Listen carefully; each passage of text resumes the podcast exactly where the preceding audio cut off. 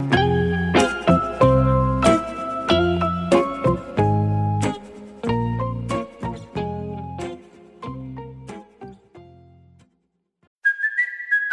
Kaley Cuoco for Priceline. Ready to go to your happy place for a happy price? Well, why didn't you say so? Just download the Priceline app right now and save up to 60% on hotels. So, whether it's Cousin Kevin's Kazoo concert in Kansas City, go Kevin, or Becky's Bachelorette Bash in Bermuda, you never have to miss a trip ever again. So, download the Priceline app today. Your savings are waiting. Go to your happy place for a happy price. Go to your happy price, Priceline. Another day is here, and you're ready for it. What to wear? Check. Breakfast, lunch, and dinner? Check. Planning for what's next and how to save for it? That's where Bank of America can help. For your financial to-dos, Bank of America has experts ready to help get you closer to your goals. Get started at one of our local financial centers or 24-7 in our mobile banking app. Find a location near you at bankofamerica.com slash talk to us. What would you like the power to do? Mobile banking requires downloading the app and is only available for select devices. Message and data rates may apply. Bank of America and a member FDIC. Hello and welcome to Analyze This, the self-help podcast that just can't help itself, and a business review. Maybe. Today we're going to be talking with CEO and co-founder of Patreon, the really cool place that you can go and support Analyze This at patreon.com slash analyze this, and investigating a little bit about what it means to take care of yourself while taking care of a business. Enjoy. Do you feel like all of your uh, physical material needs have been met? Totally. Okay. Hundred percent. Okay, good. That's just comfy. I'm that- cool. you're cool. I'm cool. Okay, good. I'm not like I'm actually not cool metaphorically. I'm- You seem pretty cool. You're like a young executive with a well groomed beard. no- So, is this well groomed? I mean, to me, it is. You Wow, should this- see mine. feels- When does a man decide to go full bald? so I had a club in high school when I started balding, Mm. and the club was called Bald Boys Against Losing Dignity. Oh my god, I love that. and uh, then about four years later, I cut it all off because it was just like getting ratty and kind of gross. Mm. And it was like, all right, it's time. When do you go full Patrick Stewart? Because he, Yeah, where I went all the way down. Mhm. That wasn't till like a couple years after that. So maybe six years PB post bald. post bald, Yeah. six years PB, Yeah, yeah. post bald. Right. I have to say, I have some friends who are trying to make that choice, trying Yeah. to figure out how far does this go before I take my power back. you know? yeah. Before you uh, you control your own destiny. Yes. Put life in your own hands. put life in your own hands. Be be the leader, be the director, and be the CEO and co-founder of Patreon. Ladies and gentlemen, today we are joined by Jack Conte. which I'm very, very excited about having you here, mainly to talk about hair care, but also with some self-oriented business advice. Great. Love it. Yeah. Thank you so much for having me here. Thank you. This is fun. It's fun to see your spot. All right, let's do it. Yeah. Let's talk about your journey. Great. So, you what did you start out doing? How did you come to do Patreon? Okay, here's the fast summary. Okay. I have been uploading YouTube videos since 2007 is when I started uploading videos. First, it was a, my solo channel, just like music and videos, and then started a band called Pomplamoose with my wife, and we make music videos. And Great band, great Okay. music. Do you know Pomplamoose? I do. No way. I know them from college. Oh wow. When I was in college, which was around 2006, 2007. wow, sweet. Yeah, Okay. yeah. Amazing. Yeah. Yeah. that's when we started uploading. That's kind of crazy. I'm a little bit starstruck because I didn't read my notes. and then my wife signed a record deal with Warner, went off and started touring the world and made a record. And I was kind of left home alone to go crazy by myself. Mm. And so I started working on a music video for my solo channel. I was getting really into electronic music at the time. And I built a replica of the Millennium Falcon cockpit in my studio. And I worked with this roboticist who built a 3D printed hexapod robot and an, another hobbyist roboticist in the UK who built an animatronic head and programmed it to sing lyrics to the song that I was doing. So it was like fucking crazy ass music video in my studio. took me three months to build. Cost me 10,000 bucks. Literally, like I drained my, I maxed out two credit cards to make this video Oh my god. and finished this whole thing. Realized, fuck, I'm gonna upload this video. It's gonna get a million views. That's what my videos are usually. this is it. time. My future is at my fingertips. I mean, I'm about to be a superstar. Well, no, because because I knew I had been doing it at that point for eight years, and I knew what happened where you put something online and people love it, and there's lots of wonderful comments and energy and positivity, and it like feels great. And you're like, fuck, I did my job as a creator, and then you get your ad revenue paycheck at the end of the month, and it's 150 bucks, and you're like, what is happening? What Twilight Zone episode is this? Mm. Um, Yeah, I, had- don't I don't I truly don't think people realize like even right now in 2019 with my channel, I haven't made money from my channel in a long time because I pay people to help make stuff. Wait, you're like operating break even on your channel.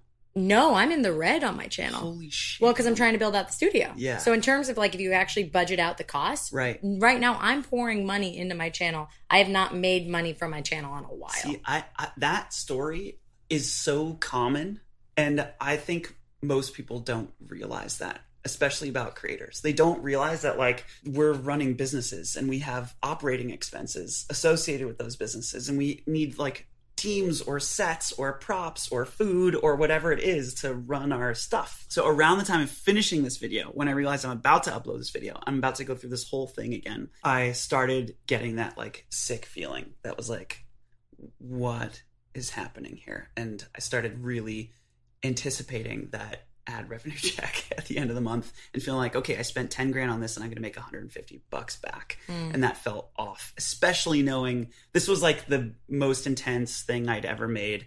And I knew my fans were going to go crazy because they're a bunch of robot tech nerds. And like, I- I knew it was going to really resonate with the community.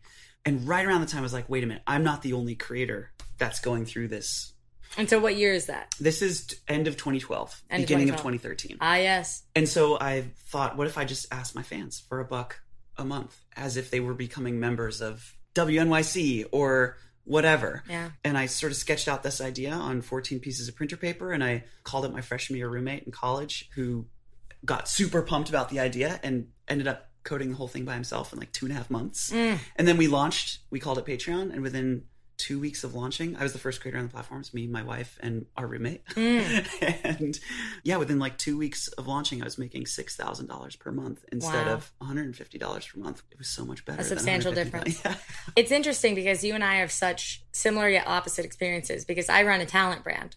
I'm the talent, Mm. Yeah, right? yeah. And so what I found in 2012, 2013 Mm-hmm. was that as the popularity of the platform increased, it was like I was becoming a part of social currency, generating enough space so that I, as a talent brand, could be taken seriously in other traditional forms. Totally. Which those are what pay my bills Yeah. that's not at all having a YouTube channel. As crazy as it sounds, like to other people, this is the reality is that you know how you can just post a picture to your Instagram and it doesn't cost you any money? That's great.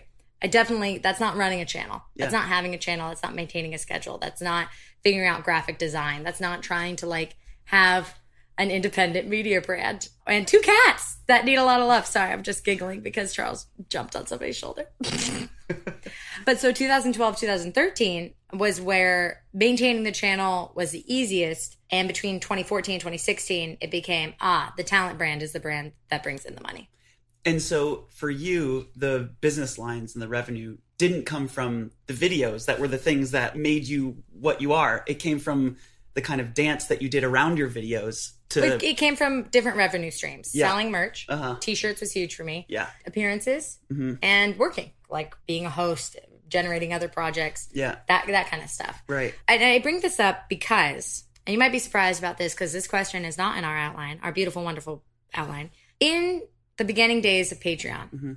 I had a hard time signing on to the idea of Patreon because I didn't feel like I still felt so lucky to be able to be making anything. Mm-hmm. And I was like, well, if I can't pay for it, I got to get a job. Now I find a lot of use and a lot of great benefit in Patreon because it's funding individual projects. We have a Patreon not for Hannah Hart, but for Analyze This, the groundbreaking self help podcast that just can't help itself. for me, that feels like my comfortable space. Mm-hmm. What would you say the percentage of individual artists versus projects? Actually don't know. We don't even track that or hmm. have that as a metric for the company.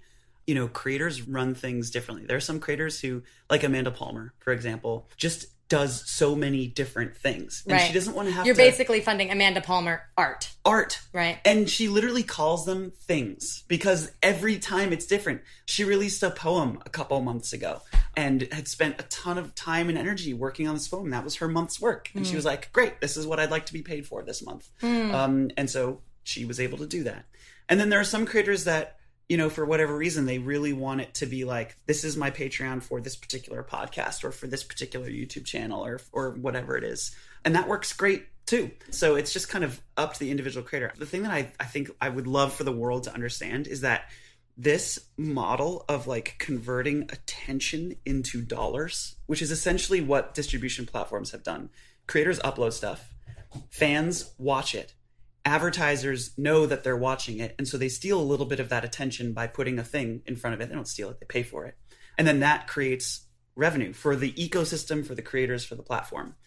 That is so bizarre to me. That is such a weird way. If you think of these platforms as a conversion mechanism that takes art, you input art and outputs money. Right. That is the weirdest machine in the world. Well, which is why it's not a conversion mechanism in that way. Its previous benefit was a discovery mechanism.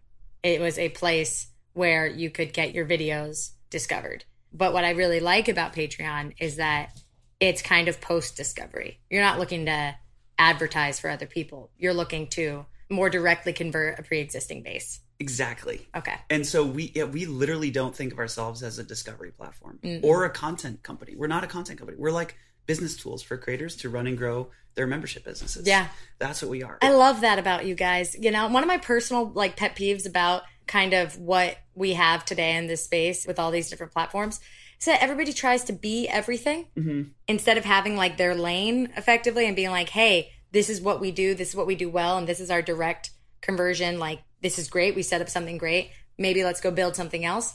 Everybody tries to take what they've built and turn it into something else you know, I won't mention names, but like, okay, no, I will. Google, YouTube. They're really pushing this like donate button or this or this paid subscriptions or this or this and that. And I'm like, guys, why don't you just focus on your own stuff going on right now? Why don't you focus on cleaning up your advertising dynamics? Why don't you focus on cleaning up your algorithm, which will flag things unnecessarily? Stop trying to add new services on top of it. Just perfect the services you already provide. And I'm trying to bring this all back to one larger creative metaphor. So, Yeah. So as a creative business person, mm-hmm. how did you figure out what of your services you wanted to fine tune? Not about Patreon, but you as an individual. What mm. directions you wanted to go in? I've and maybe you had a different experience, but at the beginning it was spray and pray for me. It was just like I knew I wanted to make things and I wanted to have that be my life. I wanted to see if I could make money by just being creative and making a bunch of stuff. Industrious. Sure, there you go. Yeah. Um, and uh, enterprising. And originally, I thought what I did was I, I created a, an album. I spent four, six months on this album, and then I uploaded it on my MySpace page. And if you look at my first YouTube videos, the call to action at the end of the video says, "Hey, go listen on my MySpace page. Go listen to my album that I made over here." But the little videos that I made to direct people to my MySpace page, those videos themselves became the thing that people wanted. And they were just like little short music bursts that were fun and showed me in the studio making sounds and making music. And I didn't even realize that that was going to be the thing. And so I guess to answer your question, the way I think of it is you put things out, you put out little feelers in the world, and then every once in a while you'll see like a little glimmer. You'll get like a little bit of feedback like, hey, this is good. We want more of that. We like this. Um, and then you can kind of zig and zag, and eventually you kind of find your lane as a creator. You find the thing that you make that resonates with people. Yeah. Um, and then you enter kind of a different mode once you've found that lane where you're like scaling that lane and you're doubling down and you're iterating on it and you're making it better and you're building a team around it or you're doing whatever.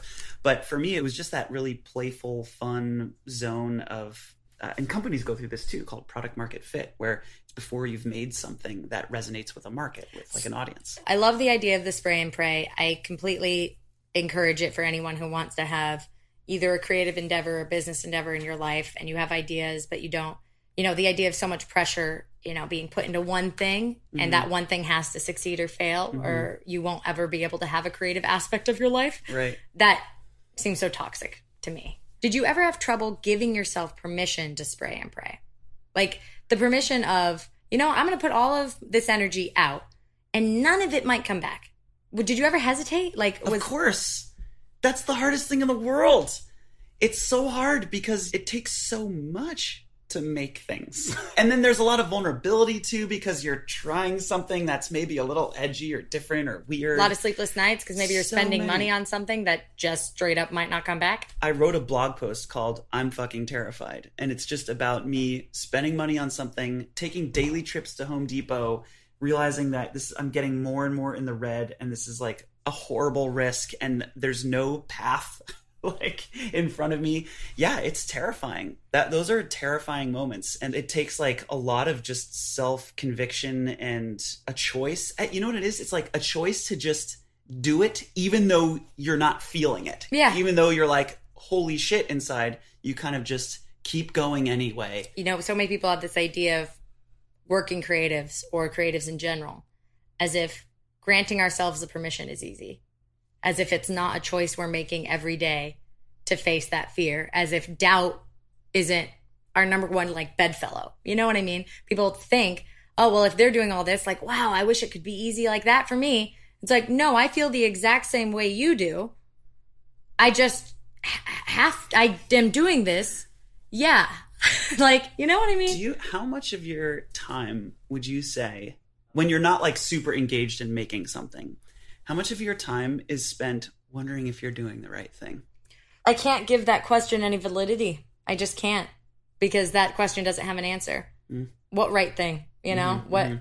to answer that question would be to presume there was a goal, an end result that would be enough. This is what I'm doing because this is what I have to do. Like, Do you not have goals for analyze this or for the show or for the oh like- yeah, my goals are only ever one thing, which is closing loops.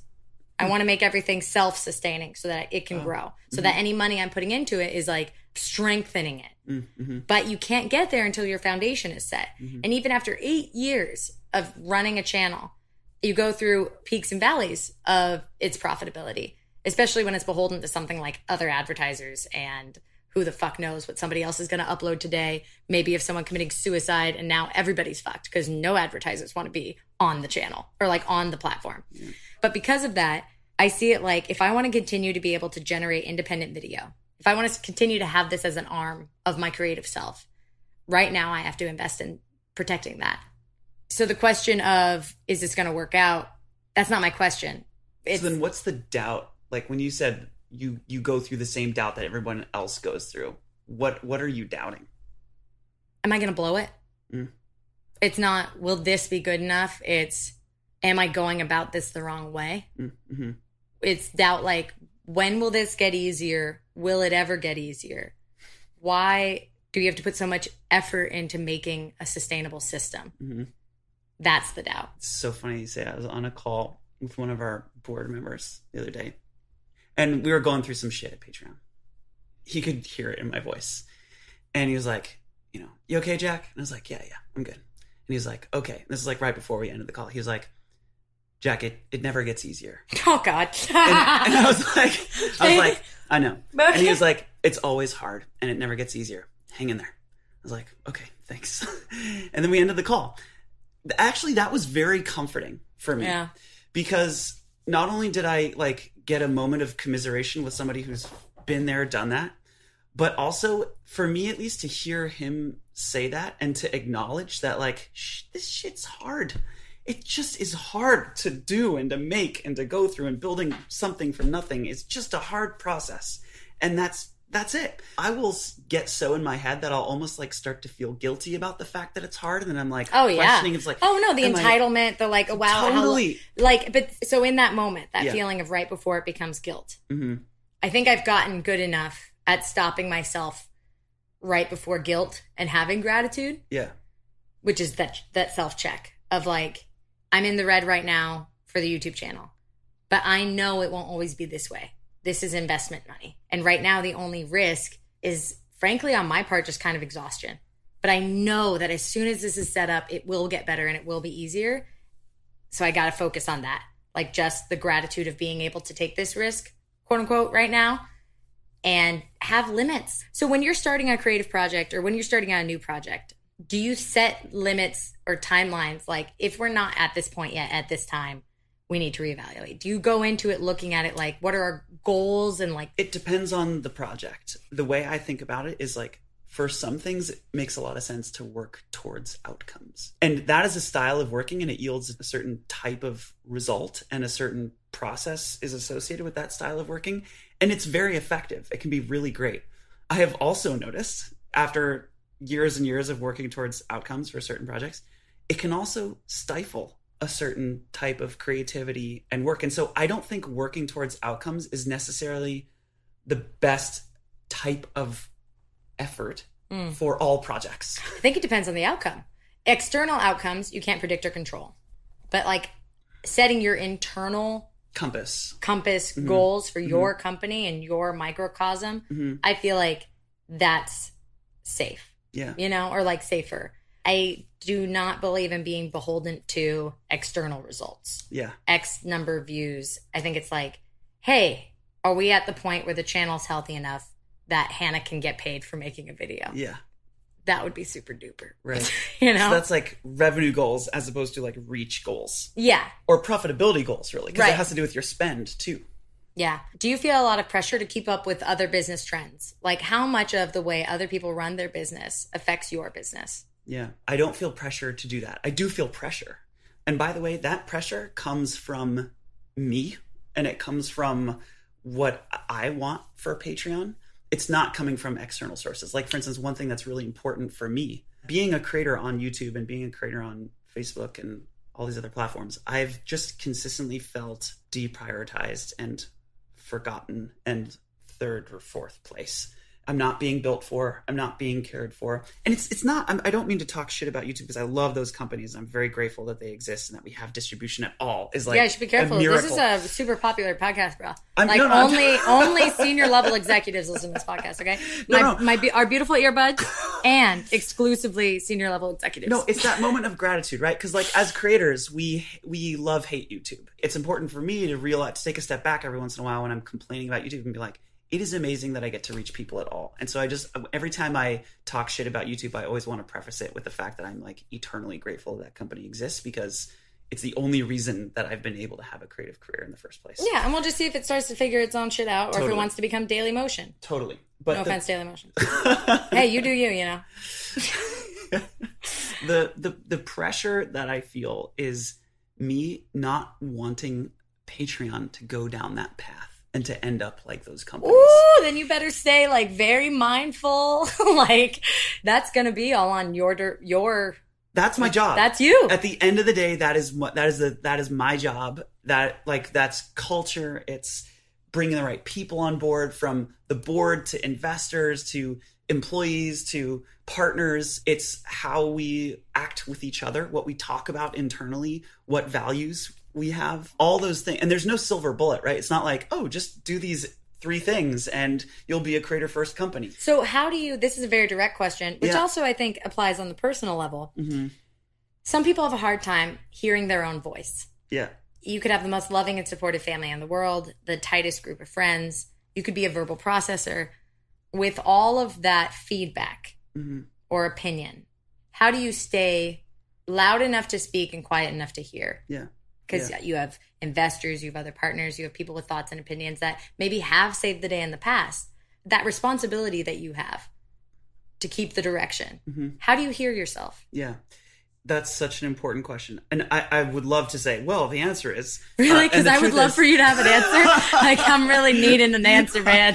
no, I I am I'm still working on that, and I'm always working on that. The other day, not the other day, this is now a year and a half ago. I was in an exec meeting with all the Patreon execs, and we were around the table. I don't remember the context exactly. I was maybe waffling on a decision, or like maybe thinking like, oh, actually, maybe we should try something else. And one of the execs just said out loud, "Hey, Jack, you need to work on your balance of humility and conviction."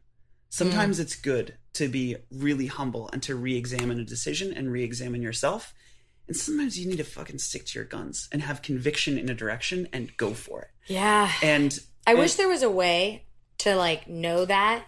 Like I wish there was a meter that you could see and you could look down at your own hand, your own wrist and see a meter almost like a sound bar that's saying like, "Uh-oh, nope, this is getting too in the red on inter- internal compass." Or it's saying like, "This feels uncomfortable because it's your pride, not a problem." Like, you know what I mean? It's the gauge between do I have a weird feeling about this because it's a bad move, or do I have a weird feeling about this because I'm having a bad day? Yeah. And the thing is, it's different for every person. I think some people default towards conviction and some people default towards humility. And that's why 360s and feedback and that stuff is so important. Like, for example, I know that one of my defaults, not one of, like, maybe like my main default is to like re examine and to rethink and to think that, well, maybe I'm wrong. That's my Um, default. My default is totally like, Humility. and I had a psychic tell me Oh, years most ago. Most creators are like that. By I had a psychic tell me years ago.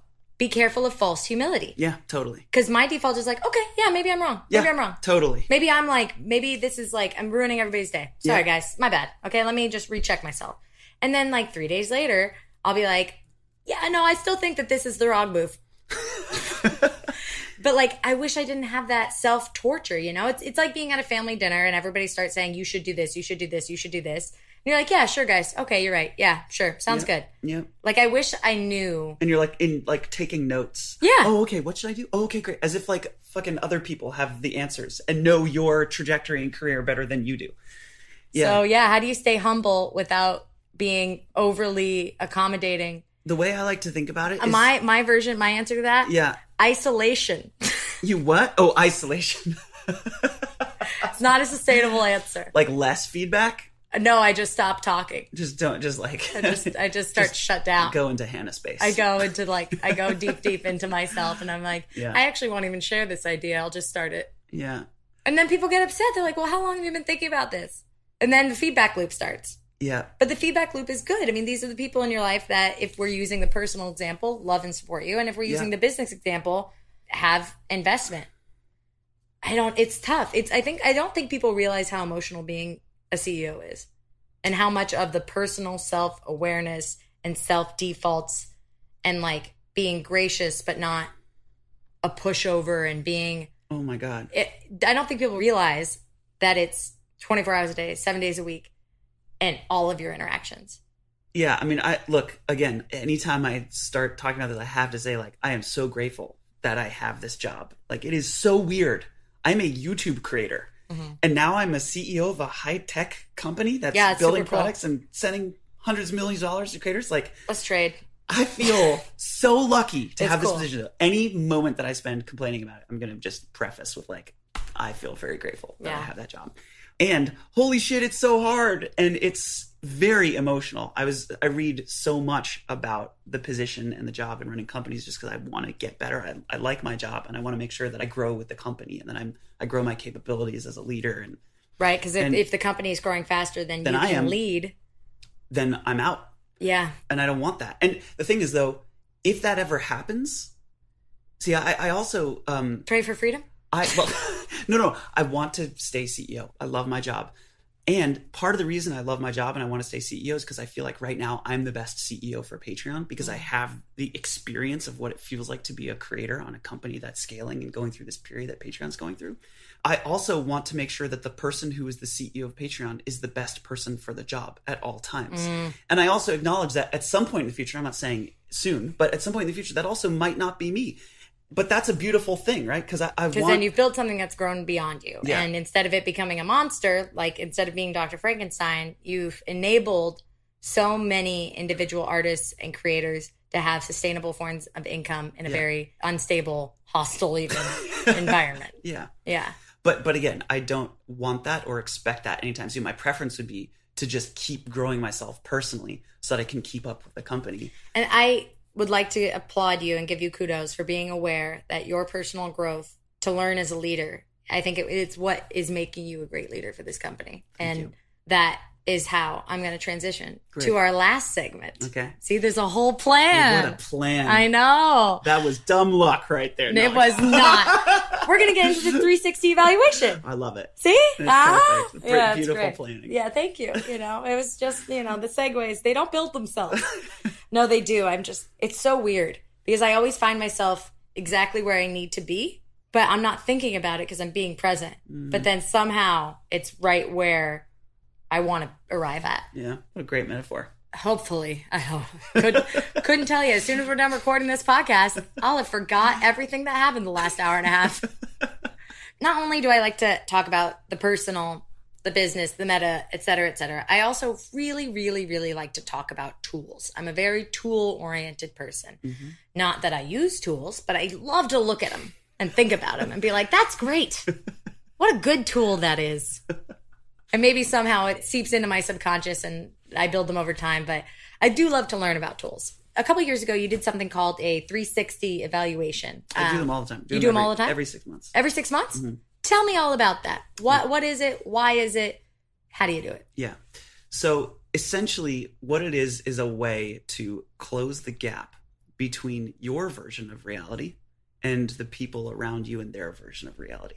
And the closer that you can see other people's reality and the closer you can reconcile your reality with their reality, the closer you get to understanding what is actually happening.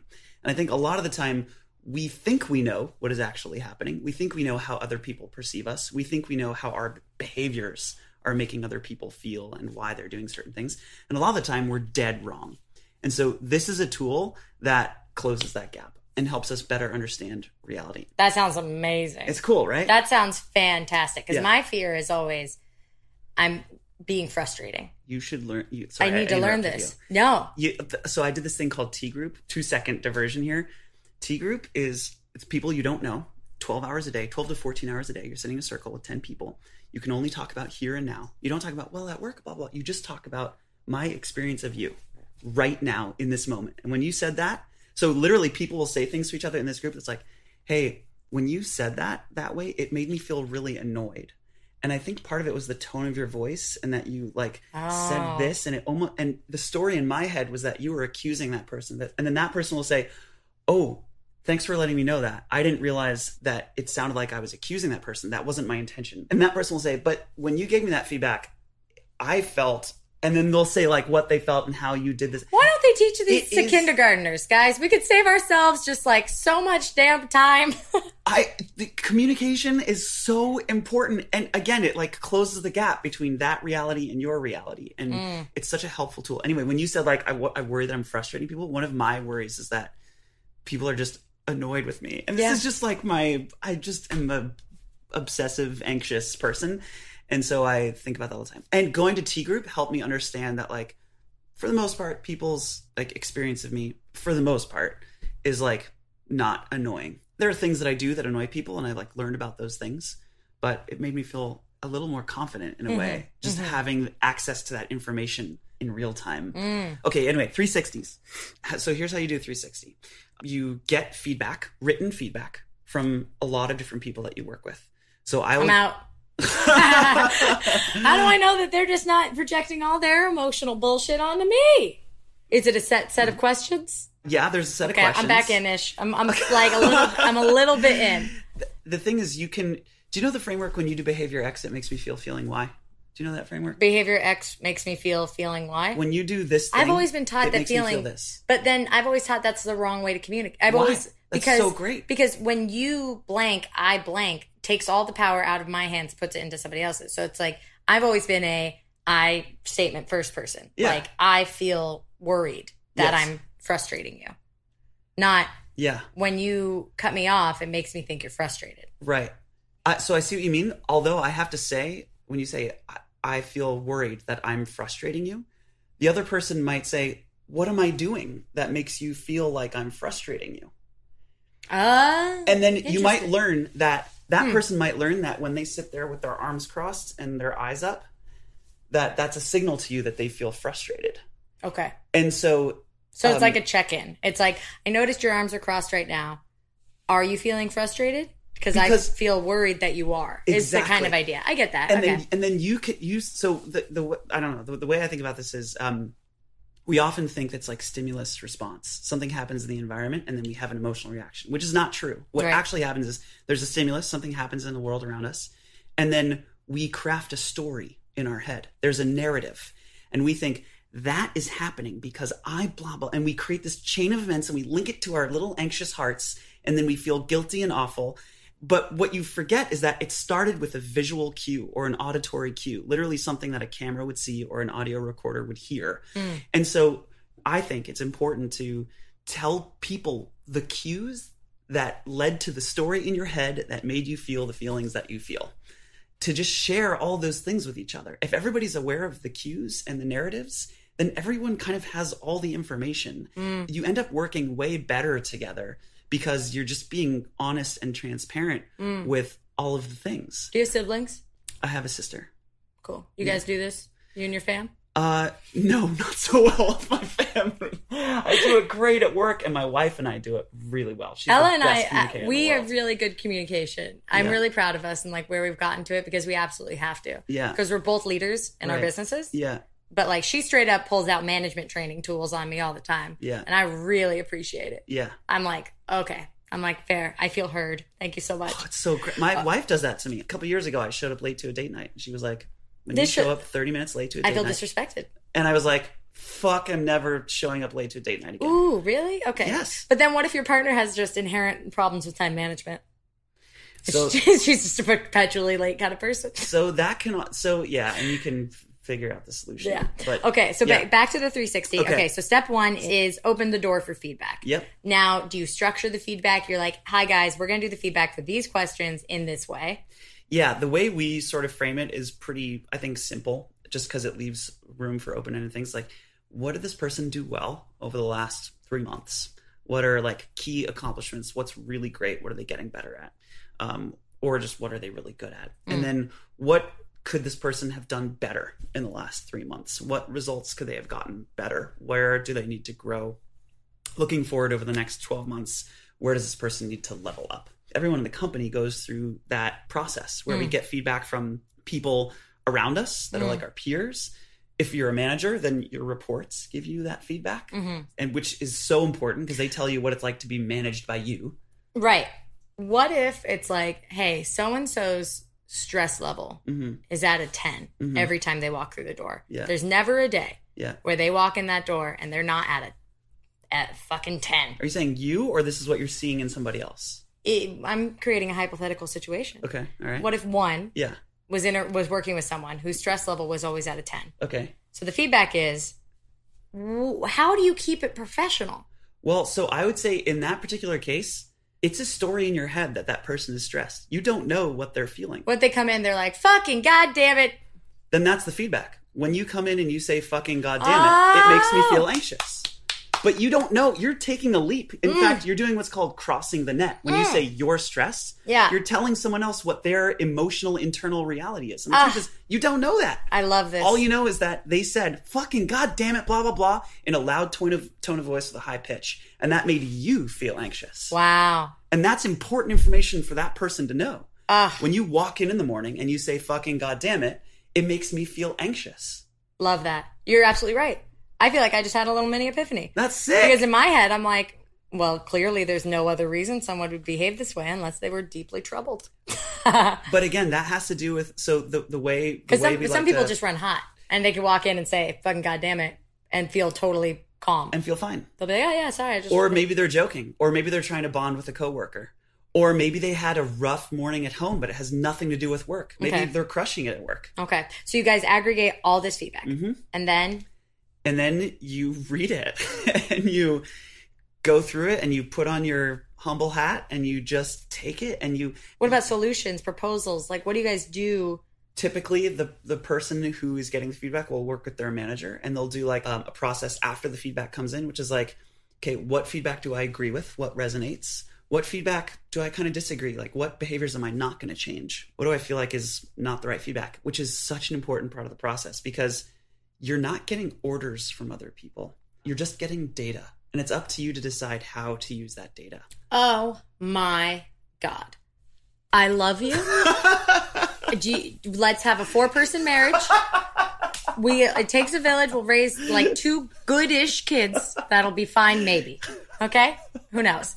I love that. I love the objectivity of data. Yeah. and taking the personal story, the Yeah. self attached narrative, yeah um, the reinforcers. Yeah. not letting the reinforcers lead the charge. yeah Yeah, wow. because they might be telling you the feedback might be full of the stories in their head if they don't know how to properly give feedback wow. and then you just have to parse the story in their head and think if there's actually a behavior that you're doing you have to kind of diagnose and dig and see if there's something you're doing that's making them feel that way. So then once you open the door of experience and Yeah. two people have the understanding of how their behavior affects each other's experience, Yeah.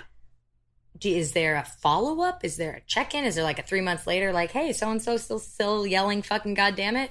You know, because on one hand, someone would be like, yeah, they are, and I get it now. I'm not bothered. Or no, they stopped. It, it's great. Yeah. And that's that's the They started working out in the morning, and everything's been much and better. now they just feel better. um, which, by the way, might literally be a solution, like work out in the morning. But there's no way you could tell the person to work out in the morning. Or maybe you think the solution is working out in the morning, but they know actually they just need to eat breakfast, or they Yeah. need to have coffee before they get to work, or whatever. Like they, it might be a simple little thing that they. God, I hate when people come to work without eating. I do that sometimes. But like you, you're the CEO. It's fine. It's fine. You can do, you know, unfortunately, you can do whatever you want. However, you should be your best, most optimum self. But if somebody's like, oh, yeah, I haven't eaten all day and it's like 1 p.m., wait, let me try and practice feedbacking. Mm-hmm. Great. Or like whatever this is. do it. I can practice it. Okay. So person comes in, Yeah. 1 p.m. Yeah. They're like, oh, yeah, sorry, I haven't eaten yet today. Here's me building a narrative. They don't take this job seriously because they don't take themselves seriously Wow. because they lack the total self awareness to know that if you're hungry, you're not performing at your best capacity. That nothing should have stopped you between 9 a.m. and 1 p.m. from eating something. So that's my narrative. Maybe so the feedback I could give is I can't work if I'm hungry. Yep. And it makes me nervous when I hear that you're hungry because for me, I know I'm performing worse. Can I be? Can, can Yeah. we? Can we Yeah. play Can we this please? out? Can I I, be love. person? Yes. Oh wow, that's so funny. I actually work better when I'm hungry. When I'm a little bit hungry, I find that I'm just like super concentrated and focused, and I use a snack as a goal. So that when I finish my morning emails, I go have a snack. It actually gets me really like productive in the morning. Sweet. Love that. Great. World solved. World I mean, peace. Here we go. I mean, maybe that's a load of shit, But, like, maybe, I mean, sure. And if they say that, then I'm like, okay, I believe that you're not just lying. but no, okay. No, I think to open up the door that your narr for me, Hannah, that my narratives could be even stronger than I realize. yeah, There being room for that, mm-hmm. I love. It's a way of allowing the other person's experience, their reality, and expressing my reality without trying to pick which is the quote unquote right one. and that's why the literally the diagram that we draw is like this is your reality. There are three realities. This is yours on the left side. That's all the emotions you feel the intentions that you have like what you're bringing your context that you're bringing to the conversation. Then this reality on the far right side is that person their emotions their intentions the impact that the things you're saying has on them. You think you have visibility into that reality. You don't. We create narratives that make us think we know what that reality is but we have no idea what emotions they're experiencing. And then this middle reality is literally physical things that happen.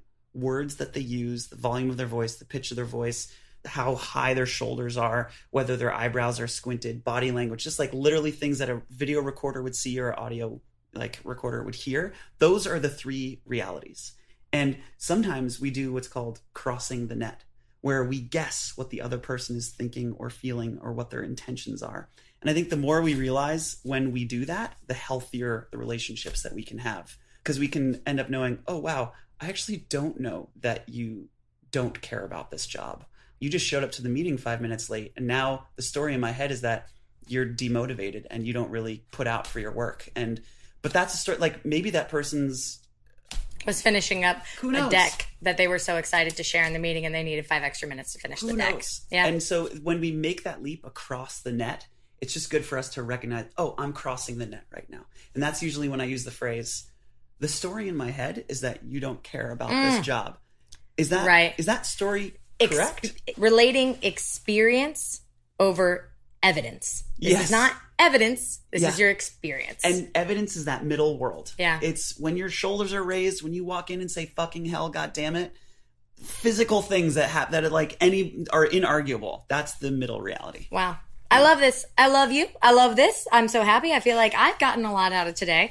If you listening have also gotten a lot of today, you can go ahead and find more of Jack Conte on social media. Do you, you know, at Jack Conte, etc. I don't do social media anymore. But At you Patreon. follow- you can Follow Pomplamoose, Pomplamoose. or Scary Pockets, which is my funk band on YouTube. Oh, sweet. Pomplamoose or Scary Pockets on YouTube. Uh, and you can check, well, it's is the, you know, band If you don't know Pomplamoose, we'll play, well, we won't play a track, but I'll tweet about it. Anyway, um, if you guys have enjoyed listening to this episode of Analyze This, please rate, review, let us know, give us feedback, because without your feedback, we don't know what direction you want this show to go. Not saying that that's necessarily the direction it will go, but I'd love to just know in general. and as always, if you want to be a part of our beautiful, wonderful earbud family, go ahead and go to patreon.com slash analyze this and sign up today. We have prices as low as $5 a month and lots and lots of good goodies. Thank you so much for being here. You have given me such uh, incredible food for thought that I, I find myself philosophically gorged. I love it. I love it too. Okay, Thanks, guys, Hannah. have a great day. Yeah.